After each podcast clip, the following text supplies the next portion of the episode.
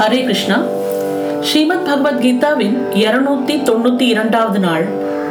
பகவத்கீதையின் 18வது அத்தியாயம் மோக்ஷ சந்நியாச யோகத்தில் 67வது ஸ்லோகத்தை இன்றைக்கு நாம் பார்க்க போகிறோம்.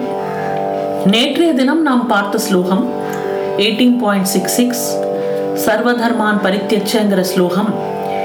கீதையில் பகவான் கூறுற அந்த எண்ட் பாயிண்ட், அந்த உபதேசத்தோட ஒரு எண்ட் பாயிண்ட் ஸ்லோகம் தான் இந்த பர்டிகுலர் ஸ்லோகம். இனிமே நம்ம பார்க்க போறது தான் கீதையை யார் படிக்கலாம், கீதையை பிரச்சாரம் பண்றதுனால என்ன பலன், இந்த மாதிரி பல ஸ்ருதி மாதிரி தான் வருது. எல்லா ஸ்தோத்திரத்துக்கும் ஒரு பெரிய பெரிய மகத்துவம் உள்ள காம்போசிஷன்ஸ்க்கு பலஸ்ருத்தின்னு ஒன்று இருக்கும். விஷ்ணு சஹஸ்ரநாமத்துக்கு ஒரு பலஸ்ருதி இருக்கு, லலிதா சஹஸ்ரநாமத்துக்கு ஒரு பலஸ்ருதி இருக்கு. அந்த மாதிரி இப்போ நம்ம பகவத்கீதையோட கிட்டத்தட்ட அந்த பலஸ்ருதி ஓட ஸ்டேட்டுக்கு வந்திருக்கும்.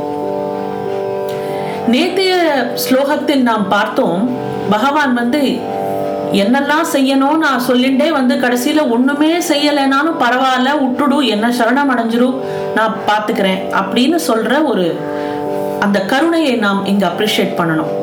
நிறைய விஷயங்களை செஞ்சுட்டே வா, நிறைய Gita is full of instructions இல்லையா, இதை பண்ணு, இப்படி பண்ணு, ஒன்னொன்னு பகவான் இன்ஸ்ட்ரக்ஷன் கொடுத்துட்டே வரான். ஒரு ஸ்டூடெண்ட்டுக்கு இன்ஸ்ட்ரக்ஷன் கொடுத்துட்டே வரான். இப்போ இதெல்லாம் எதுவுமே பண்ண முடியலையா, சரி விட்டுடும், என்ன சரணம் அடைஞ்சிரும், நான் பார்த்துக்கிறேன் அப்படின்னு சொல்லி முடிக்கிற மாதிரி ஒரு ஸ்லோகம் தான் நேத்திக்கு பார்த்தோம். இன்னைக்கு நம்ம என்ன பார்க்க போறோம்னா, யாருக்கெல்லாம் கீதை சொல்லாதன்னு அதையும் சொல்லிடுறான். இதை பண்ணு, இதை பண்ணாதன்னு அவ்வளோ கிளியர் கட் இன்ஸ்ட்ரக்ஷன் கொடுக்குறான் நமக்கு இந்த ஜெகத்குரு. இன்னையோட ஸ்லோகத்துல யாருக்கெல்லாம் கீதை போய் சேரக்கூடாது அப்படின்னு இன்ஸ்ட்ரக்ட் பண்ணியிருக்காரு. அதை நம்ம என்னன்னு பார்ப்போம். கீதைக்கு அதிகாரி யார்? இதம் தே ந தபஸ்காய ந பக்தாய கதாச்சன ந சாக்ஷுஷ்ருவே வாச்யம் ந ச மாம் யோப்யசூயதி.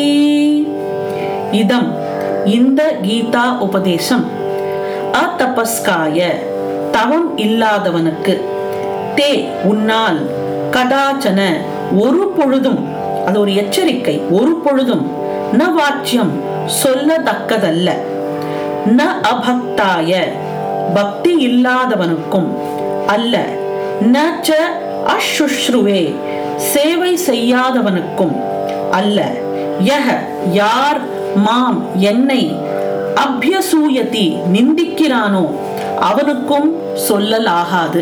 யாருக்கெல்லாம் சொல்லக்கூடாது, யாரெல்லாம் கீதைக்கு, யாருக்கெல்லாம் கீதை போய் சேரக்கூடாது என்று பகவான் சொல்கிறான் என்றால், தவம் இல்லாதவனுக்கும், பக்தி இல்லாதவனுக்கும், தொண்டு புரியாதவனுக்கும், என்னை இகழ்பவனுக்கும் இக்கோட்பாட்டை நீ இயம்பாதே. பகவத்கீதை என்பது ஒரு மனுஷனா பிறந்து இந்த உலகத்துல வாழணும்னா எப்படி வாழ வேண்டும்ங்கிற இன்ஸ்ட்ரக்ஷன் இருக்கிற இந்த காம்போசிஷன், இந்த சாஸ்திரம் இவங்களுக்கெல்லாம் சொல்லாத அப்படின்னு கிளியர் கட்டா இன்ஸ்ட்ரக்ஷனோட ஏன் நமக்கு கொடுக்கப்பட்டிருக்கு? இதுக்கு ஒரு பெரிய காரணம், மகத்துவம் தெரியாத வாழ்கிட்ட போய் நம்ம ஒரு சில விஷயங்களை சொன்னோம்னா அது அவங்களுக்கு புரியாது. there is no point in wasting our time. அதுதான் பகவான் இங்க ரொம்ப பிராக்டிக்கலா சொல்றான். யாருக்கெல்லாம் இந்த மாதிரியான குவாலிட்டிஸ் இருக்கோ, he is listing a certain kind of qualities. இந்த குவாலிட்டிஸ் இருந்ததுன்னா அவங்களுக்கெல்லாம் பகவத்கீதை போய் சேராது. இப்போ அங்கே போய் இதை சேர்க்கிற முயற்சியை நீ செய்யாத அப்படிங்கிறான். வாழ்க்கை தத்துவங்கள் அனைத்தும் அடங்க பெற்றது பகவத்கீதை. அதை முறையாக எல்லாருக்கும் எடுத்து வழங்க வேண்டும் என்பதே பகவானின் கருத்து. இந்த அறிவு பரவும் அளவு வாழ்க்கை திருத்தி அமைக்கப்படும். ஆனால் இதை யாருக்கு புகட்டல் ஆகாது என்கிற எச்சரிக்கையை பகவான் பண்ணுகிறார். ஸ்லோகத்துல கதாச்சன அப்படிங்கிற ஒரு வார்த்தை வருது இல்லையா, அது ஒரு பொழுதும் பண்ணவே கூடாது, ஒரு பொழுதும் பண்ணக்கூடாதுங்கிறத அவ்வளோ எம்ஃபாட்டிக்கா சொல்றார் பகவான். கண் இல்லாதவருக்கு சித்திரம் பயன்படாது போன்றும், தவம் அல்லது நெறியான வாழ்க்கை இல்லாதவர்களுக்கு கீதோபதேசம் பெரும் பயன் அளிக்காது. வெறும் தவம் மட்டும் போதாது, அது பக்தியோடு கூடியதாய் இருக்க வேண்டும். பக்தியே தவத்தை தூய தூயதாக்கிறது. பிறகு பக்தியின் அறிகுறியாக சேவை வந்து அமைகிறது. ஈசனிடத்தில் உயிர்களிடத்திலும் விருப்பம் இருக்கிற அளவே தொண்டு புரிய ஒருவன் துணிகிறான். தோன்றா துணையாய் உள்ள ஈஸ்வர பக்தி பண்கிறவர்களுக்குள் தோற்றத்தில் வந்துள்ள கிருஷ்ணனை சாமானிய மனிதன் என்று இகழ்பவர் உண்டு. ஐடல் வர்ஷிப் பண்ணாத ரிலிஜன்ஸ் இருக்கு இல்லையா, ஐடல் வர்ஷிப்பை நம்பாதவங்க இங்க தோற்றத்தோட பகவான் அவதாரம் செய்யும் போது பகவானை இவர்கள் எல்லாம் சாதாரண மனிதன் என்று நினைத்து கொண்டு இகழ்ந்து பேசுவார்கள். இது நம்ம நிறைய கேட்டிருக்கோம். ராமரை பத்தியும் கிருஷ்ணரை பத்தியும் சிவபெருமானை பற்றியும் இவங்கெல்லாம் இகழ்ந்து பேசுவாங்க. இப்போ ரீசெண்டாக நான் வந்து ஒரு படத்தை பற்றி விமர்சனம் செய்ய விரும்புகிறேன். இந்த இடத்துல நம்ம இந்த ஃபோரமில் இதை பற்றி பேசியானோ, கேரளா ஸ்டோரிங்கிற அந்த படம். அந்த படத்தில் ஒரு அந்நிய மதத்தை சேர்ந்தவர் சொல்கிறார், ராமர் வந்து நீங்கள்லாம் கடவுள்னு கும்பிடுறீங்களே, ராமரால தன்னோட மனைவியையே காப்பாற்றிக்க முடியலையே, இவர் என்ன உங்களெல்லாம் காப்பாற்ற போறார் அப்படிங்கிற மாதிரியான டயலாக்ஸ். இந்த கிருஷ்ணனை நீங்கள் கடவுள்னு சொல்றீங்களே, கிருஷ்ணனை நீங்கள் கடவுள் என்று சொல்கிறீர்கள், அவன் வந்து இத்தனை ராசலீலையெல்லாம் பண்ணியிருக்கிறான், இதெல்லாம் வந்து மனுஷன் வாழற முறையா அப்படின்னு கேட்குற மாதிரிலாம் இகழ்ந்து பேசியிருக்கிறார்கள்.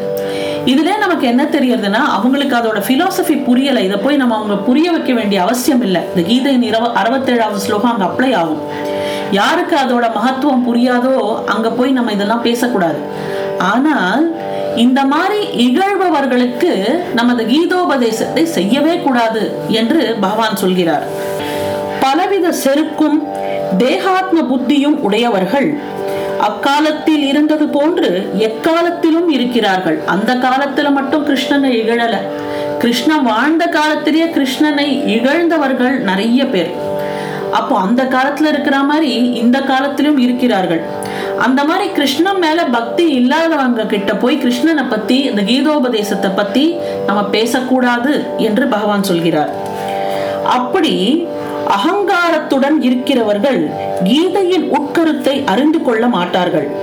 அத்தகையவர்களுக்கு அதை புகட்டுவது பயன்படாது. பயன்படாத இடத்துல போய் இதை நம்ம பேசி வேஸ்ட் ஆஃப் டைம் வேண்டாம்னு பிராக்டிக்கலா சொல்றார். இந்த ஸ்லோகத்தில் அசுசுஷ்ரவே அப்படிங்கிற ஒரு வார்த்தை வருது. அப்படின்னா கேட்க விருப்பம் இல்லாதவனுக்கு, கேட்க விருப்பம் இல்லாதவனுக்கு கொண்டு போய் கீதோபதேசம் செய்யாதே என்று சொல்கிறார்.